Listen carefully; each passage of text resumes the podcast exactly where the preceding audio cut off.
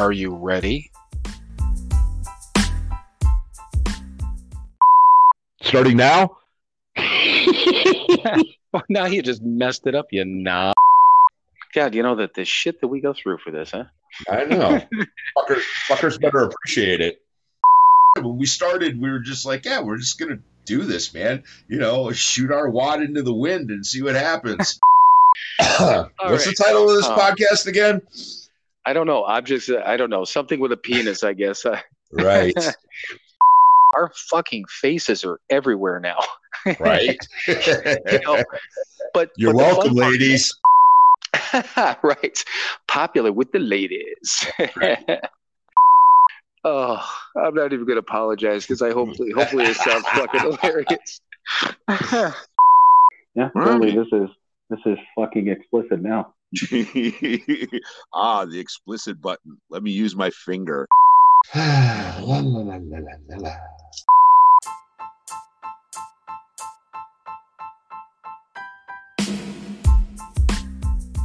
It is time for another episode of Sober, Not Mature. And that episode starts now.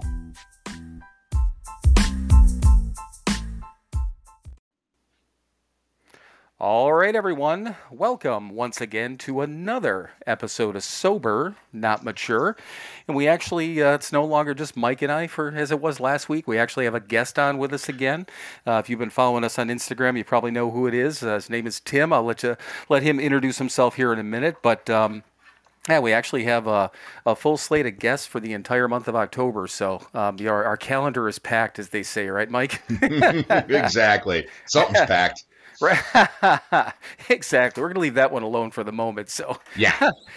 all right. So, um, Tim, uh, go ahead and introduce yourself if you want to. Even to start off, uh, you know, give your sobriety date. We'll start off with that. If you want to say where you're from or anything like that, that's cool. But let's at least get the introductions out of the way. Okay. Absolutely. Uh, I just want to say thank you for letting me uh, come on here and share with your audience. And uh, my name is Tim Lodgen. I'm born and raised in Baltimore, Maryland. 46 years old, and my sobriety date is March 5th, 2021. I just celebrated 19 months. Uh, what two days ago? Today's the seventh. Yes, two days Yeah. ago. a- After Woohoo. 27 years. Awesome, perfect. Well, um, and you're welcome, and thank you for you know obviously reaching out to us and uh, you know agreeing to come on. Um, you know we've been having guests now for a couple of months, so it's a it's a newish thing for us, but uh, and, and I know Michael agreed too. We've had some fun, you know, so far. Yep. A couple of episodes uh, that we've done in between that where it's just been him and I. But uh, God, what was it? The first, I think it was the first 23 or 24 episodes that we did of this thing. Uh, we're just Yep. the two of us uh, yipping and yapping, and then people started contacting us and saying, "Hey, we'd kind of like to be on." And we're like, "Hmm, that might be interesting." So. Yeah. Yeah, we had to get uh, better software. We were just recording through Anchor before, so that wasn't uh, that wasn't real good for having people on. But uh, once again, thank you. We appreciate you coming on. Um, and Mike, you want to give him kind of a brief rundown of uh, what our and I'm gonna uh, first air quote of the day format is. uh, well, basically, um, we don't give a shit about uh, getting loaded because we know how to do that. We also know how to uh, ruin our lives and ruin the lives of everyone around us. Um, we're interested in the solution. Um, clearly, you know, uh, the big book talks about, you know, tell them what it was like, what happened, what it's like now. Um, and we're more interested in what it's like now. Um, you know, certainly feel free to qualify a bit because you know we want to make sure you're one of us. But uh, other than that, man, we want we, we want to know what you're doing today to stay sober, basically. No, that that's awesome, man. I, I usually uh, go through my whole story, and uh, I only talk about a little bit about how I stay sober and what do I do in recovery. So this is perfect. I'll I'll, I'll touch on a little bit. So to tell you my qualifications, because it's Right? it's pretty good. um, Most of us are. Yeah, so I, I- I'll start. You know, I, I grew up in a normal family. No drugs or alcohol in my house. My father was a police officer. My mother actually was a professional bodybuilder. So Hmm. there was nothing in my house. There was no liquor in the cabinets, no drugs around. Um, I was never around it as a child. I played multiple sports throughout my life, and um, I actually uh, was a very, very good uh, skateboarder here in Baltimore, Maryland. I was sponsored by a bunch of local companies.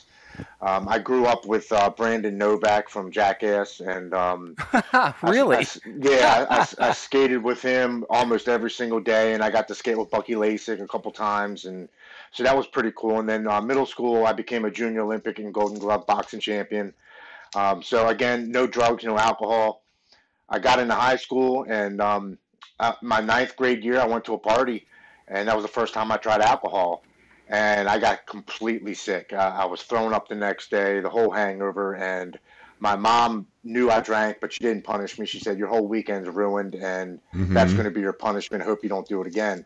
And honestly, I didn't touch alcohol again until my senior year.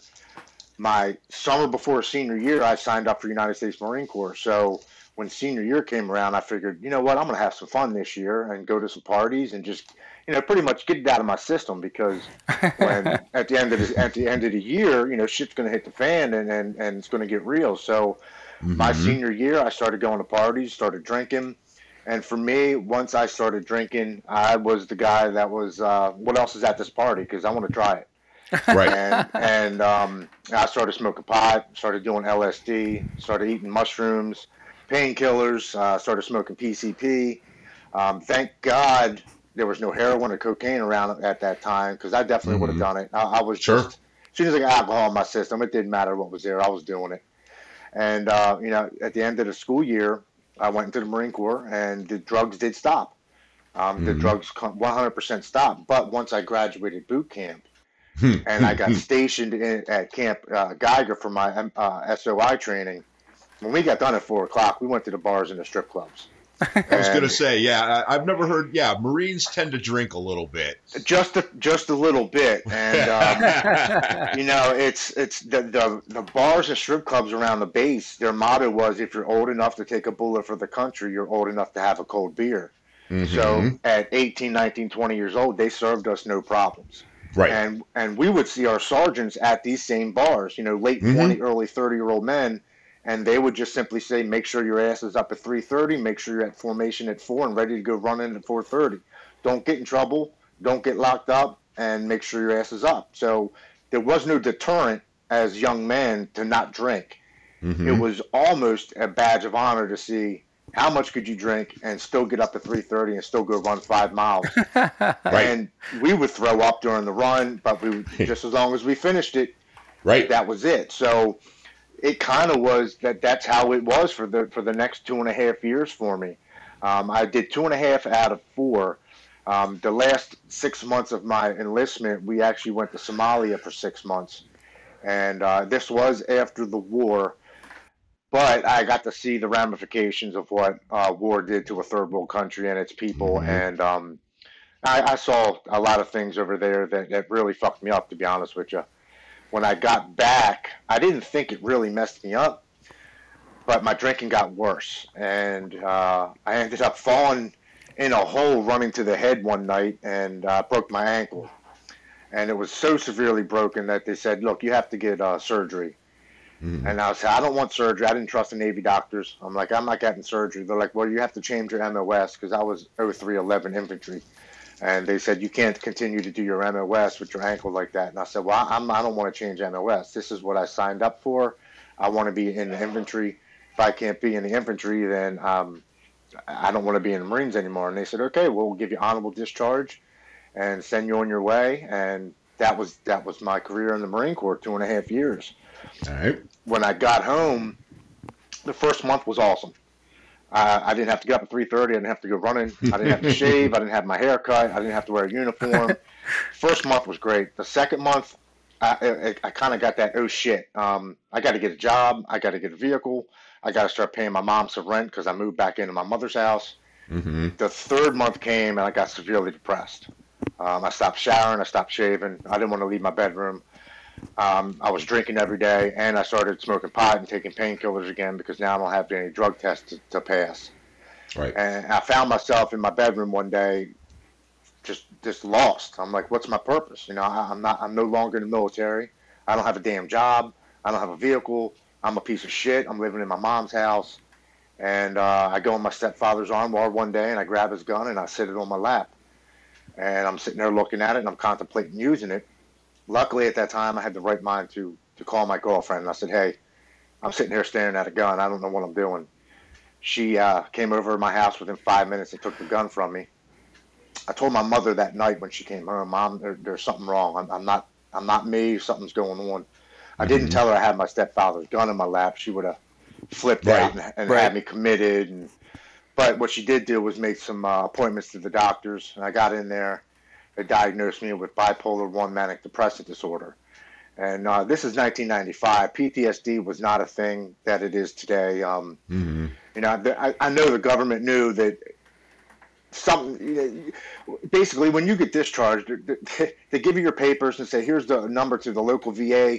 Contact them yourself. Have a good day. Take care. That's it." Right. Right. Um, so um, when I came home, I went to the doctors. They diagnosed me, and the first thing that they wanted to do was put me on medicine.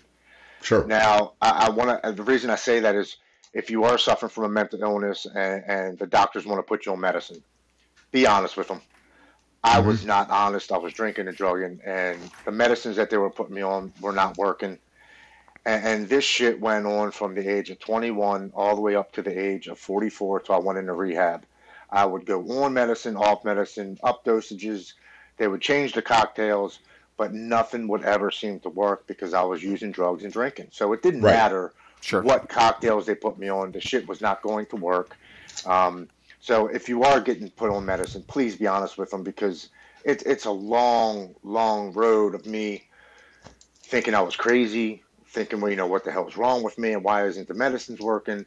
When the truth of the the truth of the matter is, I was drinking and drugging. And I didn't want to admit that that was the problem. That, sound, Yep. that sounds relatively familiar to the two of us. Yeah, Yes, there- it there's, does. there's no way that's the problem. You know, that can't Right. be the problem. Right. Right. Um, it, it's got to be the medicine. So, um, I, you know, I met my wife. We had our first kid, our second kid, and then um, I was I was doing okay as far as jobs go. Um, I wouldn't keep a job longer than six months. Mhm. Um, I just between the mental illness and, and my drugging and drinking, um, I would just lose jobs, man. Like it was like like that was my job to lose jobs and um, by the time I got to 32, I literally have gone through like 37 employments from the age of 21 to, to 32. And my wife was like, "What's what's what's going on?" I um, I'm like, "I don't know. I just I can't hold a job. I'm I'm missing something. Like I just don't have any self confidence, any self worth." And she's like, "Well, what do you want to do?" I said, "I really miss sports. I really miss competing. I really Mhm. miss how that made me feel." And she said, "Well, what do you want to do?" I said, "I, I, I want to do mixed martial arts." I said, I, "I miss competing. I miss you know combat sports." And she said, "Okay, I'll tell you what. I'll give you one year. If you can get in there, get training, and get some fights, and make some money at this, then you can do that. After one year, if you're not making any money, you got to let it go, and you got to go get a job. We have two kids to support."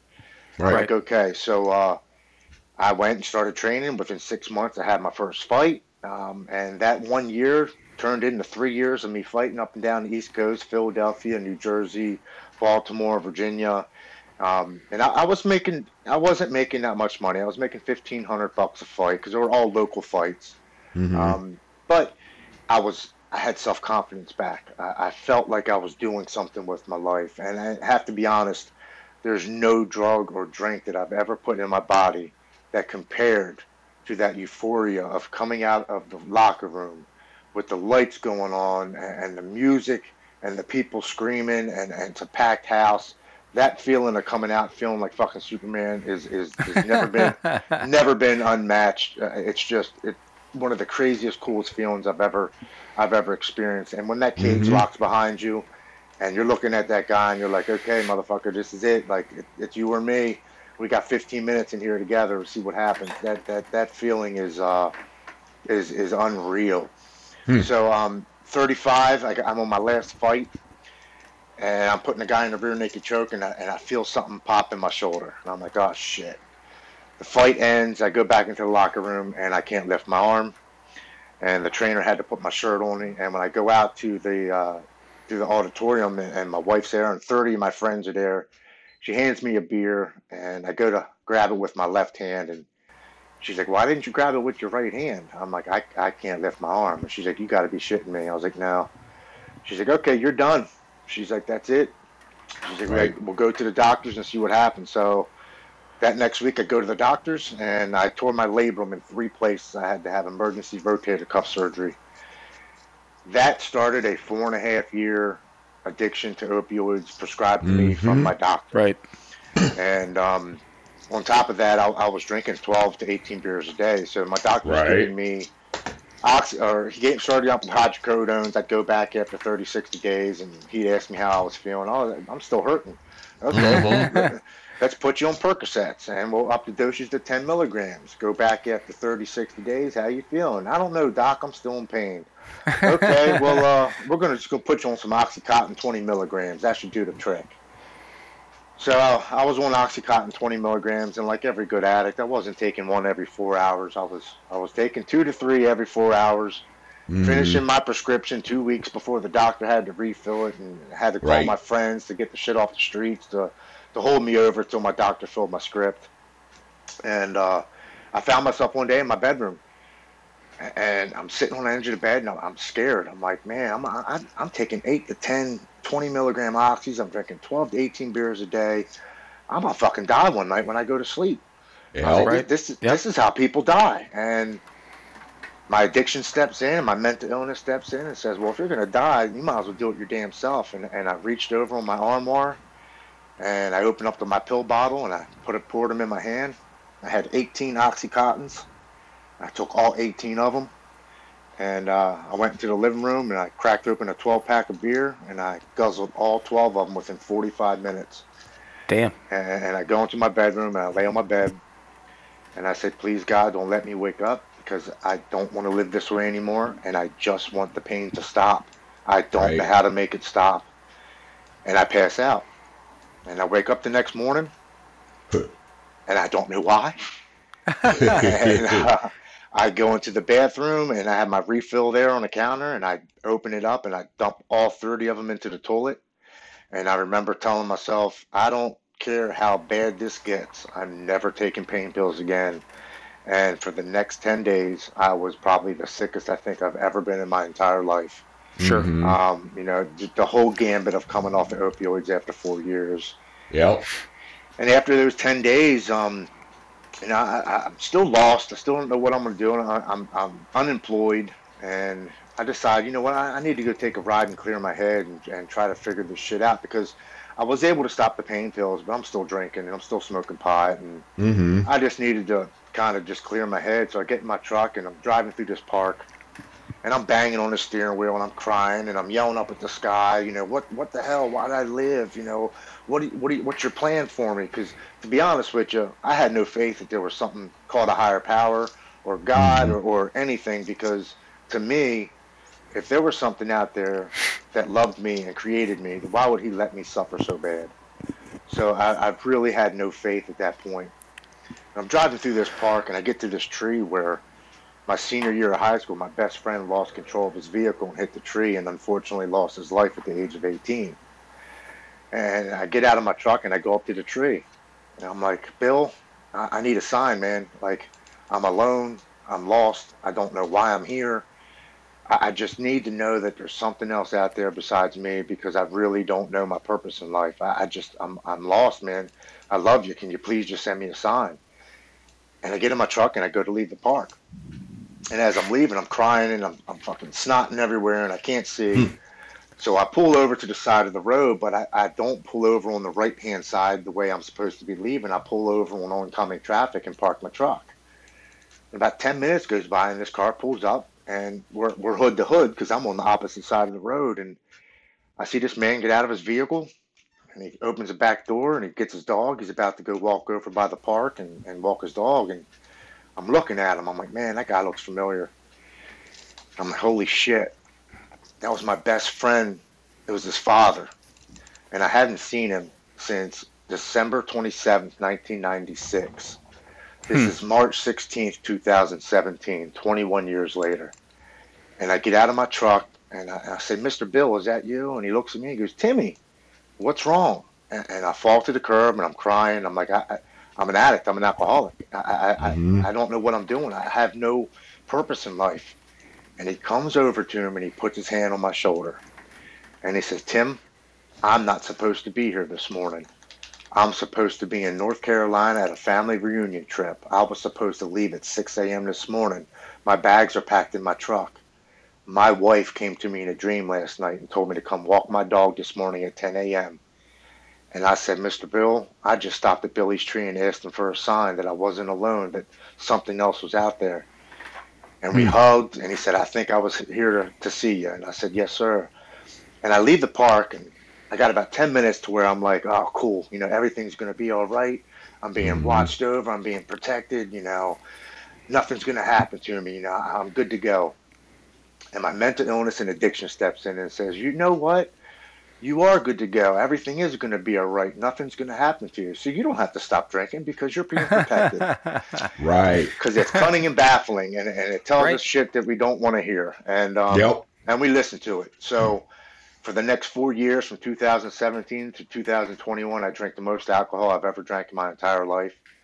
Beer wasn't enough. I um I had a smart idea of switching over to Fireball whiskey because I figured you know that would be a better a better option because 12 and 18 beers that's a lot of that's a lot to drink to get where I wanted to be Right. Oh yeah. but I, I could drink some whiskey and and shoot some of those those miniatures down and within five or six I- I'm feeling all right you know it gave me that uh that warm blanket feeling that the that the pain pills used to give me Mm-hmm. so I, I'd start out with four or five of them and still pick up my 12 pack and then I finally threw the beers to the side and in the mornings I'd get up and go to work and I'd stop at the liquor store and I'd get uh, a sleeve of miniatures and that that's 10 of them and um, Yep. I drink all ten of them by one o'clock. I finish my shift at three thirty. Stop right at the liquor store and get ten more on my ride home to work. I mean, ride home, and uh, I'd get home and finish all ten of them by eight o'clock, eight thirty sometimes. And if I was feeling really good, I'd get back in my truck and go get ten more. Right. And, and, and it's funny because uh, I never bought a big bottle, and my my addiction told me don't buy a big bottle because then you would know exactly how much liquor you're drinking throughout the day. you would be accountable. You would know exactly. But those little miniatures, man, you can drink them and throw them out your window while you're driving. You can hide them in your sock drawer, your, your medicine cabinet. You can hide them anywhere. And the good thing is, the wife wouldn't find them, and she wouldn't know exactly how much you were drinking. Mm-hmm. right? Yeah. So, um, you know, I, I get to the end of right before I get into rehab. Um, I get a brand new truck, and I'm driving to the liquor store to pick up my miniatures. I'm coming home, and I hit something, and um, I, I still to this day have no idea what I hit. I don't know if it was a parked car, a, a street sign, a, a concrete barrier. I have no idea, but I walk in the front door, and I'm like, I, I, I just wrecked my truck. I'm going to sleep, and I go to sleep, and I wake up the next day like every every good alcoholic. Hey, good morning, babe. How you doing? Um, I'm gonna go to the grocery store and pick up some milk and bread. Do you need anything for breakfast? And she just looks at me and says, "How are you gonna do that?" And I say, in, my, in my brand new truck in the driveway. Right. She's like, "Go outside and look at your truck." And I go outside, and my side passenger mirror is completely missing off the truck, and my front passenger right tire is up underneath of my bumper. I literally don't know how I drove it home. And I'm sitting there looking at it, and she looks out the window and she says, uh, "You have no idea what you hit, do you?" I said, "No." She said, "Tim, you could have killed yourself or somebody last night. You Right. you can't stay here anymore. You you have to leave and go figure this out. But um, I don't want you with I don't want you here with the girls anymore. Enough's enough. You got to go figure this out." So. I called AAA. They put my, my spare tire on. I said, "Fuck the rear, the side view mirror. I don't need it." and uh, I called my buddy. I'm like, "Hey, man, let me come over to your house for a couple days. You know, let shit blow over. You know, in a couple days she'll forget about this and let me back in. You know, Mhm. just let let it let it blow over." And he's like, "Sure, buddy, come on over." So I go to his house and he's like, "Well, your, your wife just kicked you out and uh, got nothing else to do, man. We might as well go to the bar." I'm like, "You know what?" That's a hell of an idea because now I got a, now I got a reason to drink because my wife just kicked me out, Right. man. You know, I more a just just, more justification. I have a justified reason to go to the at bar, absolutely. So uh, I go to the bar, I get shit faced, and less than 12 hours later, as I'm leaving the bar with my buddy, I rear-end a car at a fucking red light. And uh, I get out and I look at the guy. Well, it was a truck, sorry. I get out and I look at the guy, and he had a tow hitch on his truck, so his truck actually was fine, but the front of my front of my bumper was all V'd in, and um, I'm like, "Are you okay, man?" He said, "Yep." I said, your truck's okay. You're okay. I'm out of here. I slapped him on his back and I took off. Right. I knew I was. Oh, I was going to jail. I, I was drunk, and uh, I get back to my buddy's house, and I'm like, dude, I, I got to go be by myself. I, I just I can't stay here. So I leave his house, stop at the liquor store, get myself ten more miniatures, and Mhm. I go and park at a, at a park and ride where people park for the day and jump on a train Sure. and go to work or whatever. And I turn my phone off. I'm like, I don't want to hear nobody's shit. I want to be by myself. I want to drink and pass out and not not worry about the world. And uh, turn my radio on and listen to sad ass music for 48 hours. and, and did the whole I'm a piece of shit. My, my kids Right. deserve a better father. My, my wife deserves a better husband. My parents deserve a better kid, uh, son. You know, all the disappointments I've went through, all the arguments I've caused, all the blackout nights I don't remember, just everything that I've done.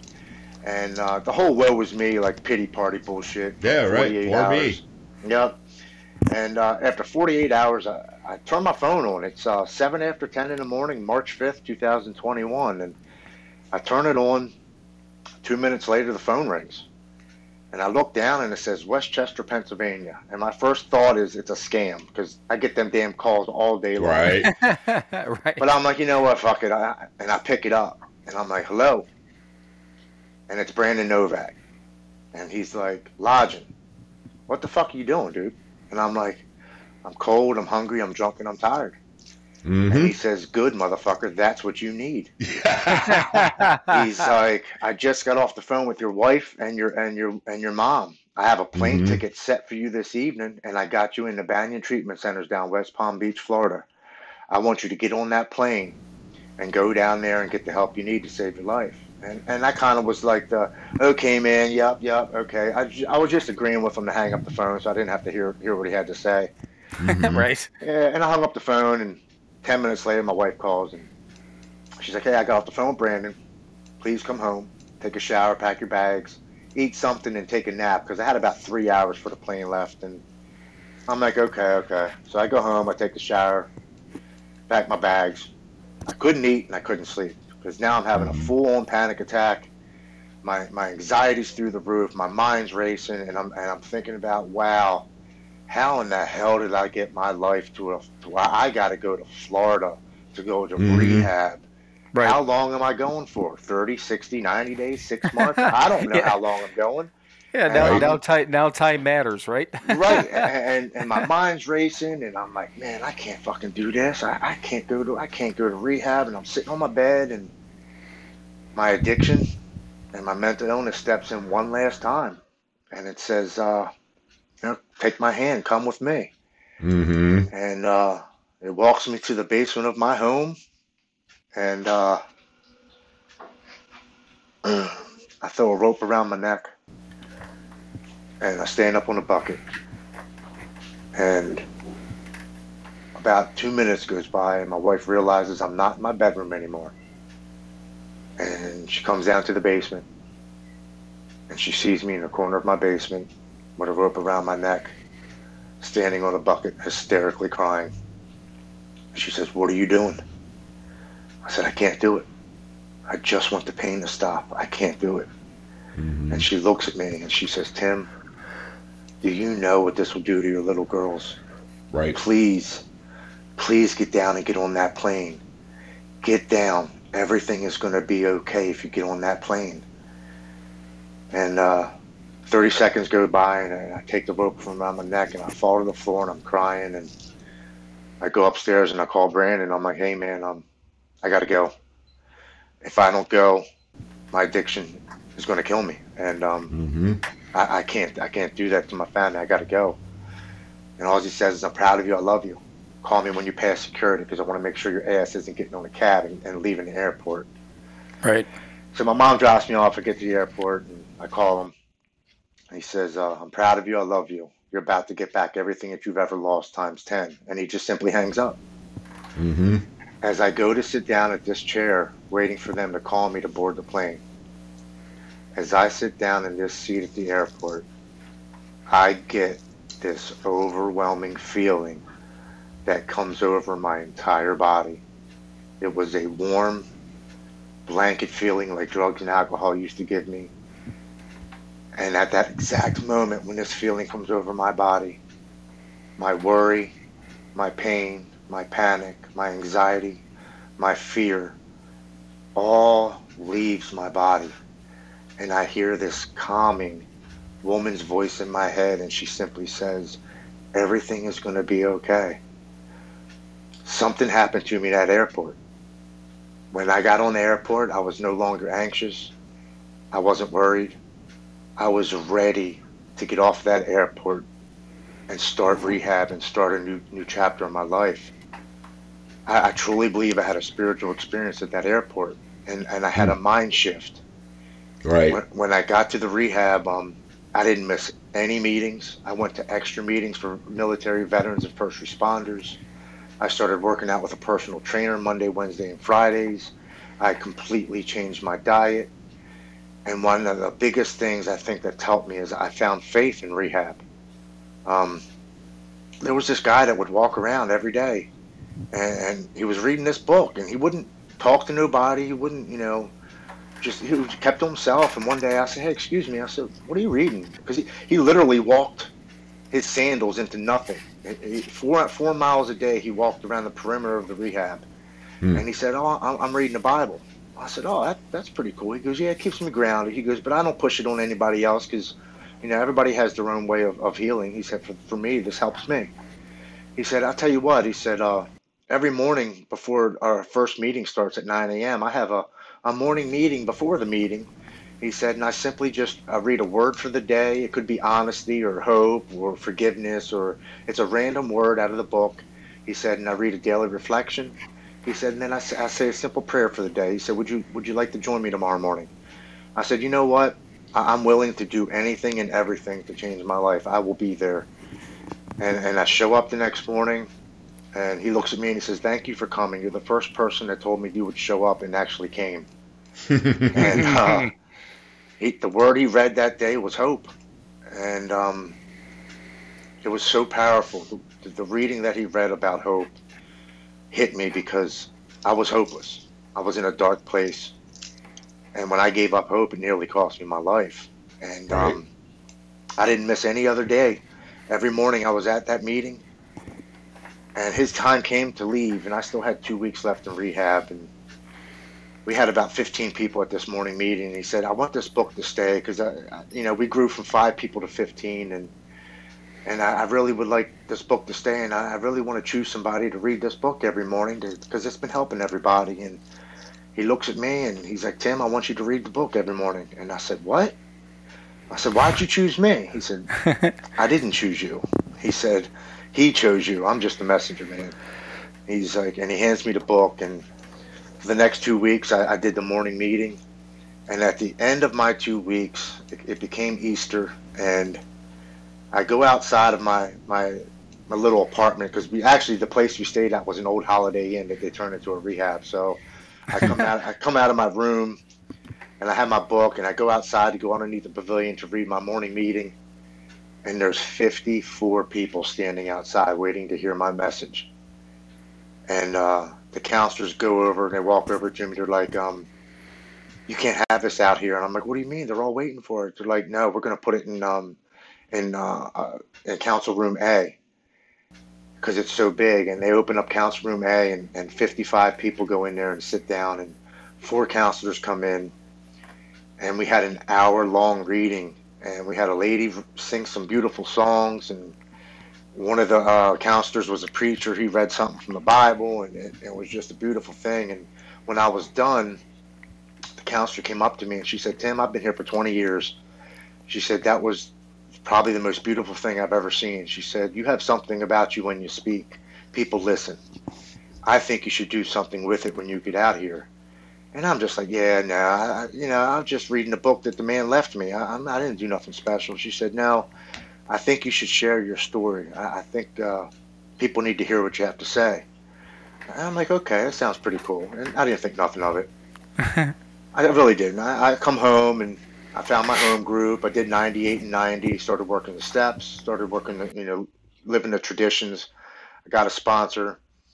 And uh, I really engulfed myself in, in my home group and, and, you know, doing things after the home group, like going to breakfast and going to dinners with people from the home group and listening to their stories. You know, people with a lot more time than me, Sure. and um, that really seemed to help me. It really seemed to ground me. And about three months in, I'm like, you know what? I'm gonna do a podcast just for shits and giggles because I think it's pretty cool. I've been listening to podcasts and watching people and listening to their Mhm. stories, and so I messaged one. I said, hey, would you mind me sharing? I only got three months sober, three and a half months sober, but I would like to share because I also think it's it's very important for not only the people who have long-term sobriety, but I, I really do believe that people with short-term sobriety have something to give to the meetings as well. Um, it's a fresh outlook. Um, I know a lot of meetings they tell you to sit down and shut up and keep your ears open, but hmm they, they really do. But for me, you know, some of those new guys they bring a new perspective, and they also allow the older people with long term to, to kind of remember where they came from. They keep it fresh, and Right. so uh, they, they, they it was uh, knocking doors down with uh, Jason and Mikey. They contacted me back, and he said, "Yeah, man, come on on." So I go on and I do the podcast, not thinking anything of it. Two weeks later, it airs. Four days after it airs, I'm sitting in my truck picking up a kitchen table to go take to Brandon Novak's uh, rehab house. He's got a couple of them in Delaware. Hmm. And, and I'm sitting there waiting for the garage to open so I can load up my pickup truck, and the phone rings. And uh, he's like, "Is this Tim?" And I'm like, "Yeah, who's this?" He's like, "This is Tony." I'm like, "Brother, I don't know no Tonys, man. I'm sorry." and uh, he's like, "No, man." He said, "This is uh, Prophet. I served with you in the Marine Corps in 1990, uh, 1994 to 96." hmm I'm like, "Whoa, dude!" I was like, "How you doing? How'd you get my number?" He's like, "I got off of Facebook. I hope you don't mind if I called you." And I'm like, "No, man. What's going on? You don't sound too good." He's like, "I'm not doing good, man." He said, uh, "I've been struggling with opioids for 18 years and alcoholism. I've been through two marriages. I've, you know, I've lost kids, I've lost jobs." And he said, "Man, I had to, I had to call you and reach out to you. Um, I listened to your podcast, and he goes, and I, I live in Columbus, Ohio." He said, "Man, something you said about not giving up hope and and believing that you know you can you can turn your life around and, and how you've changed your life." He said, "It's given me the strength to, to change my life, man." He goes, "And I just wanted to tell you, I got four days sober after 18 years." hmm He said, "I had to call you and personally thank you for your message." He said, um, "If I wouldn't have heard that, I don't think I, it would have gave me the strength to do this." Right. And he and he hangs up, and I sat in my truck for like ten minutes, and I cried, and I was like, "Holy shit!" I just not only did I reach one person, because that's all I really wanted to do was reach one person. Right. Not only did I reach one person, but I happened to know him personally. Hmm How many more people could I reach if I just simply share my story of how bad it was and how good it's gotten? And um, that's what started this podcast journey. Speaking with you gentlemen tonight, this is my 68th podcast in 19 Yeah. months. wow. Uh, yeah, and um, I, I've been interviewed by three magazines. I just did No, a no, wait, wait a second. You did 68? Damn it. See, we I've always done- joke about the 69 thing, man. We could have been the 69 podcast. You know what? Here's the, you know what the, you know what the, the ironic thing about that is. I was supposed to do a podcast this morning at 10 o'clock, but the, the guy called and asked me to reschedule because he had a family emergency come up. You guys would have been 69 tonight. And, and I was laughing. I said, dude, they're probably going to get a kick out of that shit. And uh, he called me at 10 o'clock this morning and canceled. I was like, ah, so.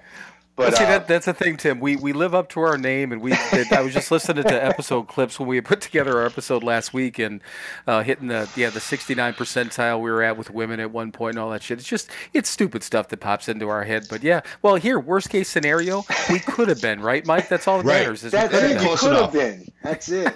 yeah. So um, you know, and and what I what I do now to stay sober and stay in recovery, you know, to be quite honest with you, um, sharing my story on these podcasts really do help me. Um, Mhm. Sure.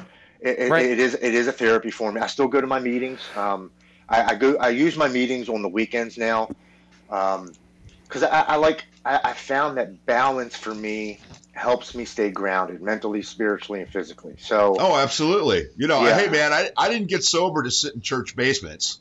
Absolutely, no, no, for real. Um, you know, I, I came home. I, I went. I joined the gym. I go to the gym six days a week. Um, I actually, um, I was supposed to compete in my first bodybuilding competition in November, but it got pushed back to May. Um, four months ago, I competed in a Muscle and Fitness magazine cover uh, competition, and I came in third place out of ten thousand. Holy crap! So uh, yeah, that's that's that was that's a pretty awesome accomplishment. And you know what? I was kind of bummed. I was like, man, first place was twenty five grand. You got the you got the cover of the magazine and like a two page spread, and you get all Yeah, these you're one of us. sponsors. yeah. Yeah, and uh, you know, my mom calls me and uh, she's like, Tim, what's wrong? And I said, Mom, I didn't win. She said, Are you kidding me right now, son? She's like, you you're a suicide survivor, and you were, Right. you were you were on the verge of dying. When I got to rehab, my kidneys and livers were four times what it should have been. Um, right, yeah. my- Two fucking years ago, you're about dead wanting Yeah. to kill yourself. Right, yeah, and you come in third and it's not good Right. enough. Right, and she's Yeah. like, she's like, son, she's like, I- I'm so proud of you. She's like, you need to, you need to understand that you won. You're a winner in my eyes. And she hung up the phone, and I'm like, you know what? Perspective, Yep. Right. perspective. And I was like, Yep. I needed that because it changed my perspective big time. I'm like, wow, from where I was, you know, on the verge of having a stroke and, and my liver and kidneys shutting down. Yeah. And It's just a great example of how quickly we forget. absolutely, you know, and that, and and, and that's one thing that has completely changed for me is my perspective and and my gratitude. Um, yep. I, I I I I no longer say I have to get up and go to work. I I, I have to pay my bills. I have to cut Mhm. the grass. I have to go to the gym. I, I say I get to go to I work. get to. I get Yeah. to pay my Right. bills and put fat, put food on the, on the table for my family. I get to go to the gym because some people are not physically able, um, and, and I'm so grateful to have another day alive, man. Um, Right. I, I, to to just wake up in the morning, and I, that's how I start my day. I, I say five things I'm grateful for every morning. That that Right. helps me tremendously. Yeah, Um, yeah, yeah. I mean, I do it at the end of the day, but absolutely. I mean, uh, you know, you're talking about going to the gym. That is a muscle we have to work because we and we've got to work it, man. Because you know, we uh, again, we'll forget. We'll, we'll we have to force ourselves because it's not our nature. We have to force ourselves to be grateful. We have to force ourselves to put things in perspective. Yeah, absolutely, man. Yeah, absolutely. I mean, I, I was always that that that uh, glass half empty. Like, where's the rest of my shit? Where's the ice cubes? Yeah, yeah. Why isn't Oh, it yeah. spilling over? And Yep. now I'm I'm so thankful. There's something in that cup to quench my thirst. I, I, I Yep. just I'm so grateful that you know I got my kids back. I mean, like it took Mm-hmm. nine. I, I have three daughters, uh, 23, uh, 15, and 11, and. It took my 23 year old nine months to even speak to me, and she lived in my same yeah. damn house. well, 12 Bill years. knows all about that. Yeah, Yeah, 12, and- uh, 12 years for me. 12 years. Wow, wow. Well, Yep. and here I am. I'm coming home after 32 days, and I'm like, why isn't my daughter talking to me? And my wife, Oh yeah. I'm like, look at me. I did 32 days. Here's my certificate. And That's my what we do. and my wife's like, are you kidding me? She's like, Tim, Right. you, you drank her entire life. She's like, Yeah. go to meetings, do your steps, go work with your sponsor, go to the gym, Mhm. like do everything you're supposed to do, and just give it time. And Yep. six months comes, I'm like, she's still not talking to me. She's like, Tim, just give it time. And on my nine month exactly, I open up my phone and there's a text message from my daughter. She had moved out now and uh, she's living with a boyfriend. And the text simply says, Dad, I just want you to know how proud I am of you. Um, thank you for giving me the time to heal because I know you were healing too. But I want you to know I love you and I'm so grateful to have my father back. And to be honest with you, man, that, that right there was one of the biggest gifts I've ever gotten in my entire life. No amount of money would ever match that. No amount of fame, fortune, nothing. That was, Right. and, and it was something that just filled my heart with, man, I'm, I'm, I'm doing it. I'm, Right. I'm finally doing it right. Yeah, Um, well, I mean, we say all the time. It was taught to us. You know, we do good, then we get good.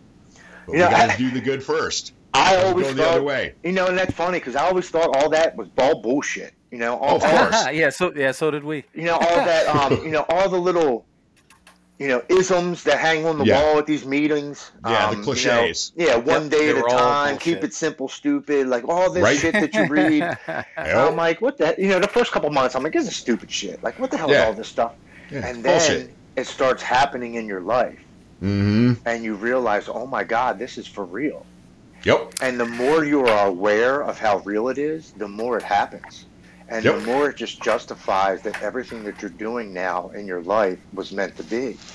Mhm. Well, and there's uh, and Mike, Mike and I talked when you talked about the the more grateful and all that stuff, and and Mike didn't you know come out and say it, but I've been I've been terrible at that. He's the one that has to tell me, and you know it's it was recent. We were on we were doing an episode. I don't know, it was three, four, five, five weeks ago. I had it in my head. I'm like, I haven't done anything this summer. I haven't this. I haven't that. And then I'm like, eh, as we were talking, I'm like, you ungrateful fuck. And I'm talking to myself. And then Mike says to me, Yep. And I'm like, you know, can I, I but but that's that's the thing, and with with my daughter and stuff like that. So it was 12 years. I was still drinking when uh, when her and I got estranged, and it was two and a half years sober when um, when she actually, or no, a year and a half. I'm sorry, Right. but it. Uh, yeah, it was a year and a half sober when when we connected again. But so I was just talking to my son-in-law. I was up there last weekend. I have a grandchild now. I have a great relationship with my daughter. I walked her down the aisle with her at her wedding. I have a great relationship with her with her husband. So my son-in-law and I were sitting there talking uh, while we were up there. I was up there last weekend, and just back and forth about a couple of things and whatever. And I said, "Yeah," I said, "You realize?" I said, um, "I said, had I not gotten sober, I said we never even would have met." And he's Right. like, "Yeah." you're- He goes, "Well, you're probably right." And I'm like, "I'm not probably right." Yeah. I'm like, I'm like, I'm exactly right, and and I appreciate him, and he, all these people, um, and I don't have, and Mike and I talk about this, you know, a lot of times. We've got some things, you know, we've gained some things back, and you know, the we've gained some cash, we get some jobs and cars, or whatever the case is. Right. But but it's still so difficult sometimes because you know our minds are still there. Where like you said, you came in third place out of ten thousand, but you didn't win. And I'm here, but I'm not there. But I want this, but I have that. You know? Right. and it's a it is it's a constant struggle and it happened to me shit when was that mike that uh, that i had that when the first time you told me to do a gratitude list what were we two years sober i think yeah, something like that man, something like that. I was going out of my freaking mind, pissed off at everything, this and that. And he tells me, he's like, mm-hmm. you know, write, do a gratitude list. And I did, Yep. and it helped, you know. And I, I haven't actually taken that pen to paper recently, which I should. But mm-hmm. I try to, I try to inventory this stuff and just I look at, I look at these, you know, so people around me, and people have it, you know, so much worse than us. But that's not even the point. It's what I am able to do with my life and be happy with my life. And you talk about the podcast. I don't know how much of our episodes you've listened to, but when we when we started this, um, literally it was just a whim. We just were going to get on here, talk to each other every Friday as friends. Figured, fuck it. If somebody listens, perfect. On top of that, if it helps, like you said, one person, awesome. So we're we're now getting feedback. I mean, we're growing, but we're not huge or anything like that. But that's not the point. Some of the feedback that we're getting from people, and one of our really good friends, just recently, two weeks ago, Mike. Yeah, Um, the reason the reason that he reached out to both of us right. we're not going to mention who it is, but he reached out to both of us because he came across our podcast. He knows us. He sees us on Facebook, but in Michael posts our episodes on there. That's the reason he reached out to us. He was struggling and reached out for some help. Yep. You know, That's awesome. and this is a guy. This is a guy we've known for eight years now, right? Eight, nine Oh, years. Oh, longer than that, man. Yeah. No, he was he came around about a year after we got sober. It's been about Did 10, 11 years. Yeah. Because I had a Facebook memory, and I told him this the other day. I had a Facebook memory popped up that I led for him 10 years ago. Oh shit. Okay. Yep. Okay. So, but I mean, that's that's part of the thing, Tim. Everything that you just talked about, and, and your story is not exactly the same as us. You've done probably all the drugs that Mike did. yeah. You know, I mean, we don't, we didn't bodybuild, we don't combat fight, we were in the military, but that doesn't matter. The the story that you told and that progression and your mindset and where you're at today, and I mean, it it just, I, I'm sitting here back, I'm like, yeah. Yeah, I get it. I get it. I understand. but here's the other thing too, and and um, explain. uh, You're, you're involved in a shit ton of groups too. I, from what I can tell through Yes. your Instagram page and things like that. Be, I want you to explain a little bit about that because hey, let's talk about what you're doing there and those people you're helping. But if there's anything that you want us to link, whether it's a a hashtag and at somebody or whatever the deal is, we'll put it in our episode description and I put that I'll post that on Instagram and so that'll that'll hit for at least a week after this. Um, try to get some you know some of that some of that reach. That's what we're here for. I mean we're we want to be able to to help as many people as possible and help other people help people, right, Mike? Mm-hmm. One So- drunk helping another. Absolutely. Uh, It's a we program. We help each other. That's how this works. First Yeah, word absolutely. of the first First word of the first step. We. That's it. That's it. We. I mean, it is, and it's it's it's. I tell you what. Um, we are the most unselfish group of people I've ever met in my life, and, and coming right. coming from being selfish and only caring about what what I wanted and what I needed Yep. and what I cared about to meeting people that actually genuinely care about you. Um, Mhm. That took a while to get used to. I'm like, they, they want something from me. You know, Hell, they- I'm still trying to get used to it. yeah, yeah, they're, they're looking for something. They want something back. But uh, Yep. Right. yeah, again, you know, that that just shows you how much my life has changed. You know, I started doing these podcasts and then started getting all these messages from nonprofits and magazines that wanted to interview me and um, a TV show that wanted to do me for a men's mental health summit, which I did uh, three weeks ago. Um, Cool. I just I just got back from California um, two weeks ago. I, um, I- I'm partnered with a, a group of guys called the Overwatch Collective. They're two former Marines. One's uh, now a police officer, and one's uh, they're both in the Coast Guard Reserve, but one's a police officer now. And uh, they started a 501c3 uh, C3 nonprofit um, for Right. mental health, addiction, and suicide prevention for first responders and veterans because, you know, in our line of, of work, we see the most trauma norm, more Right. than normal. Um, Right. Sure. Exactly. and, and a lot of us are, are alcoholics and drug addicts because we want to numb the pain and forget about the trauma and, and act like it didn't happen. Yeah. So they actually asked me to become an ambassador of their 5013, and they flew me out to California, set me up in a hotel. And two weeks ago, I went and I spoke at their event. They had uh, 240 people show up for their fundraiser. We raised uh, $69,530. Our favorite Nice. number. Yeah, exactly. Yeah, and uh, we were able to get 11 uh, military and first responders into treatment and spouses because the spouses also also go through trauma. Absolutely. So we were able to raise that money for them, and they're a great group of guys, and that's something really close to my heart is helping the veterans and first responders.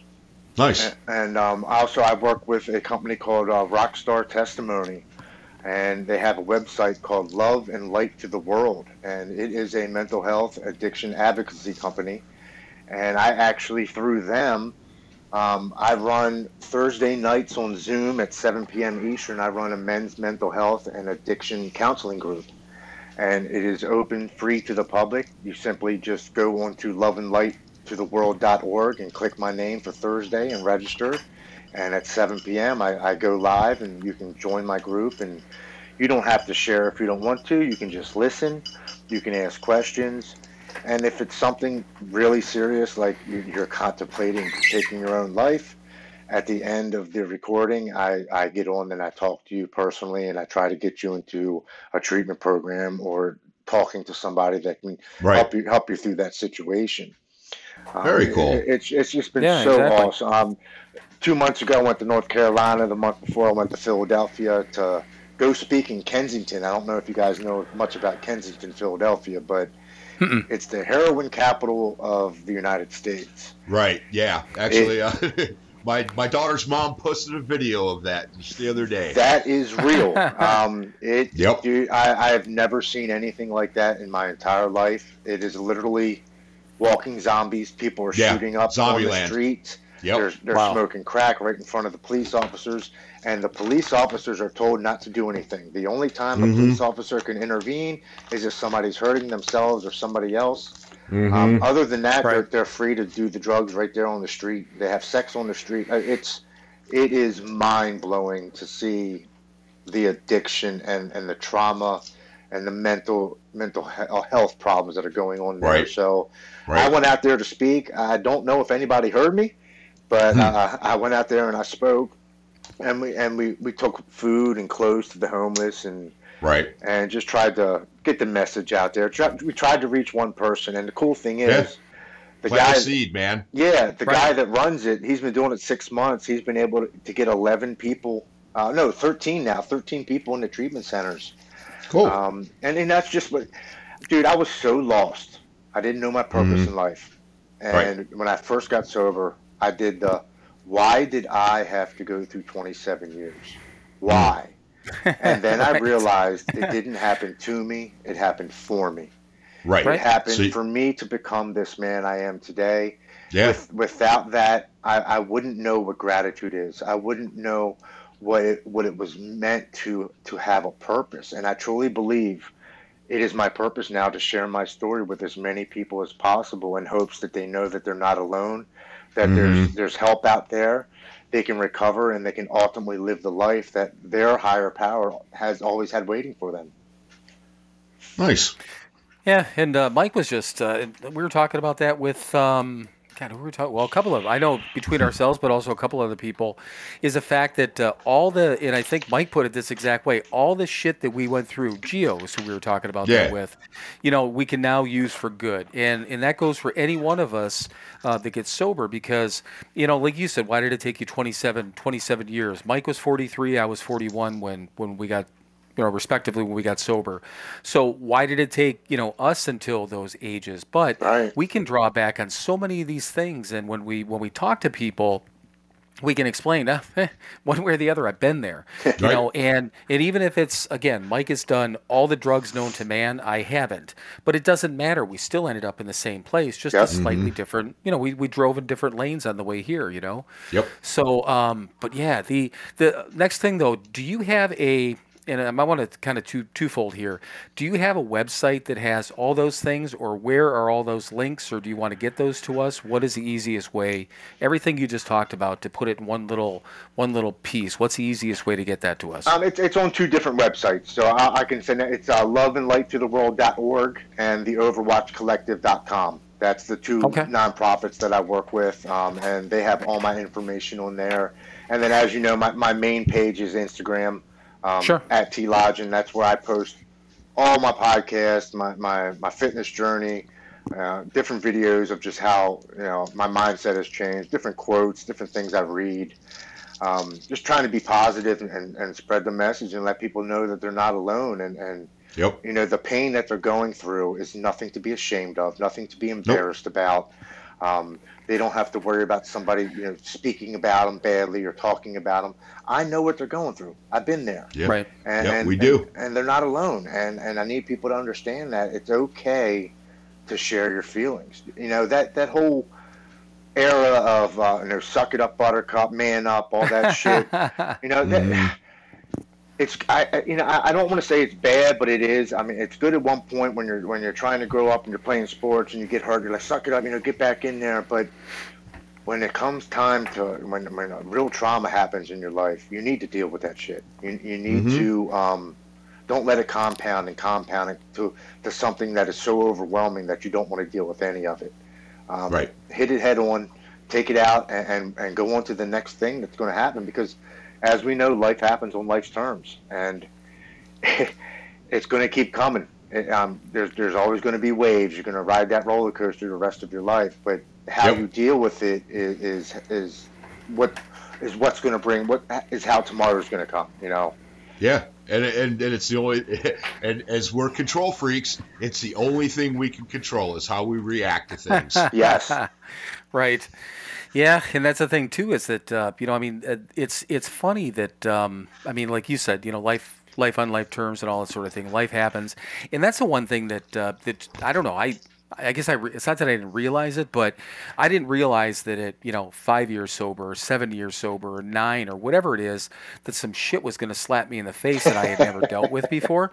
And it's it's it's still it's mind blowing because both Mike and I uh, we've been sober for coming up on 12 and a half years. And we're not done. We're not fixed. Um, Nope. No. we're no. no, we're we're not we're not recovered. We always Right. say we're still recovering. Absolutely. Um, you know, but the but the thing of it is, is I think that man, I've got both of us have a whole ton of experience, 12 and a half years of of experience to deal with things. But there's some shit out there that we haven't dealt with yet. But here's the deal: somebody else has. You know, Yep. And they're and they're a phone call away, you know. And um, I don't know who that person is, but I, I can probably call one of I can call one person that can get me in touch with 17, and I can get the Right. answer. Yep. You know. So um, next thing too, Tim, if you if you want, so as a wrap up to this, shoot me a message with those two websites. I'll put those in the episode description. Plus, they'll go in as we're promoting the episode this week. They'll go in that description, so they'll be on Instagram. Other thing too, and it's your choice, and we've been offering this to a lot of people. It's not going to cost anything. Take a look at our website. It's just simply sobernotmature.com. Look at the sponsor page. If you want us to to put you on there, we could do that too. Okay. Hey man. So the more would be- people we reach, the better. Well, and that's that's my thought. But if, if somebody doesn't want to do it, I'm not going to force them. But the whole point is, our website doesn't get a ton of traffic, but it gets enough. And if people pop in there, you give, give me a. You'll see how it's set up. All I need is a picture. Okay. And then you can give me whatever write up you want. If I, I can take the write up that we've been using on the promos this you know this week, and then put those website links. There's an area on our website where you can click through one link, so we can put one in the description, one link you want to be able to click through, however you want it. But you tell me and us how you want it set up. We'll do that. And again, we're not looking to profit off of that. We've got a handful of people up there right now, and um, it's just a way for us to, you know, again, continue to give back. And you know, it's we're all we're all in this together, man. Absolutely. Spread the word. Yeah, and, Yeah. and that's the beautiful thing. You know, we help each other, and, uh, the more people we can help, the better. Um, Yep. You know, uh, you've you said what? This is your episode thirty-three, right? You you know for a fact Correct. that you have at least helped thirty-three people, and I and I guarantee you it's probably triple that. You know what I mean? Right.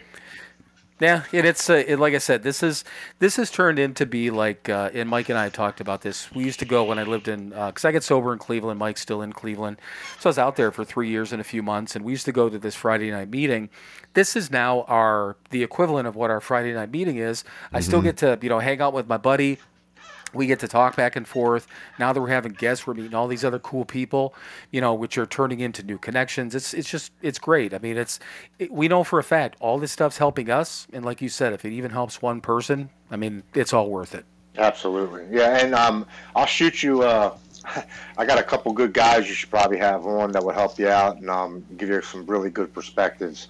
Um, couple- Nice. That's couple, cool. Couple guys that I speak with, and and they've been through they've been through war just like we have, and it'd be good to have their message out there as well. And you know, again, it will connect you with some more people. Yeah, and the and the biggest thing, and let them know, give us uh, or give them their email or give them our email address. See, I can speak, Right. um, but but then just have them give like same thing I asked you. Give us a little bit of the background, what you what they want to talk about, and uh, we're more than happy to look at it. Now we don't know about November, December, but we'll figure it out.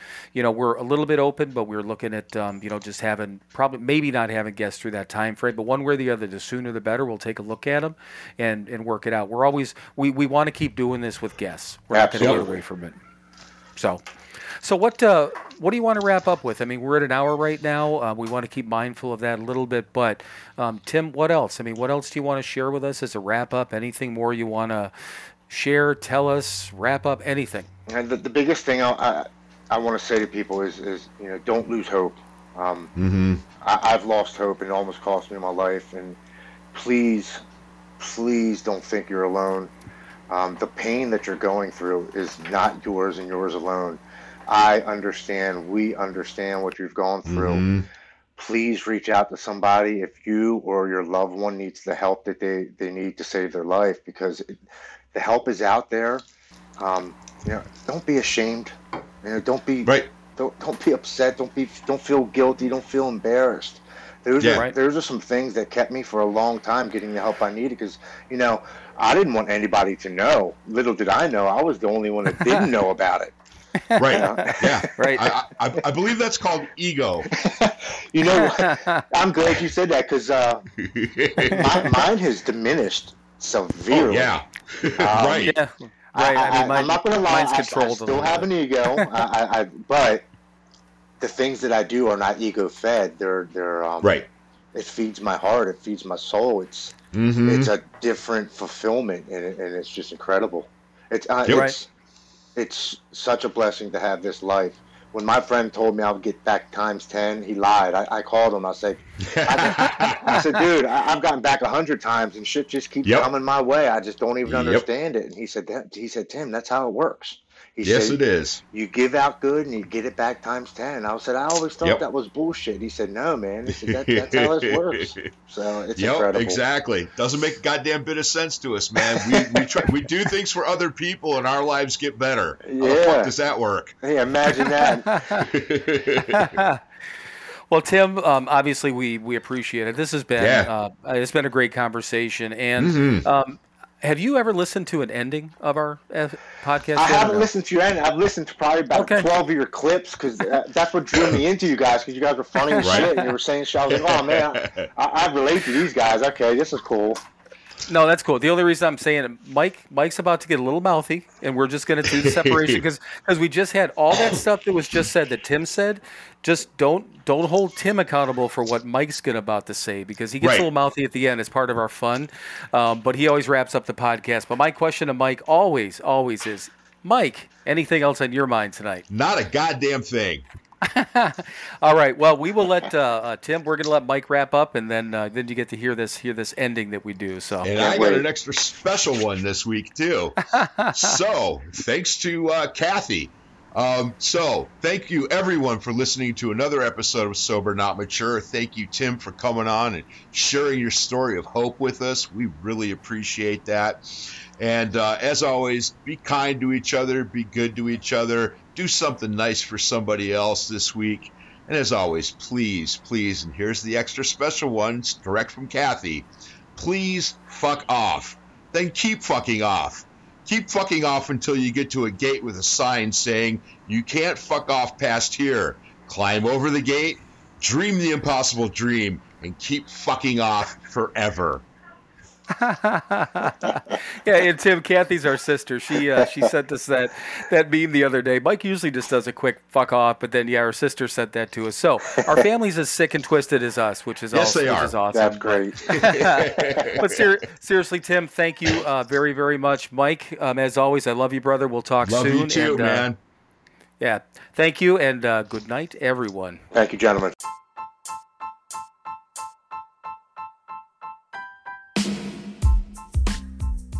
As always, thank you for listening to another episode of Sober, Not Mature. To access all of our content and interact with us, please visit our website, sobernotmature.com. Thank you again for listening, and we will talk to you soon.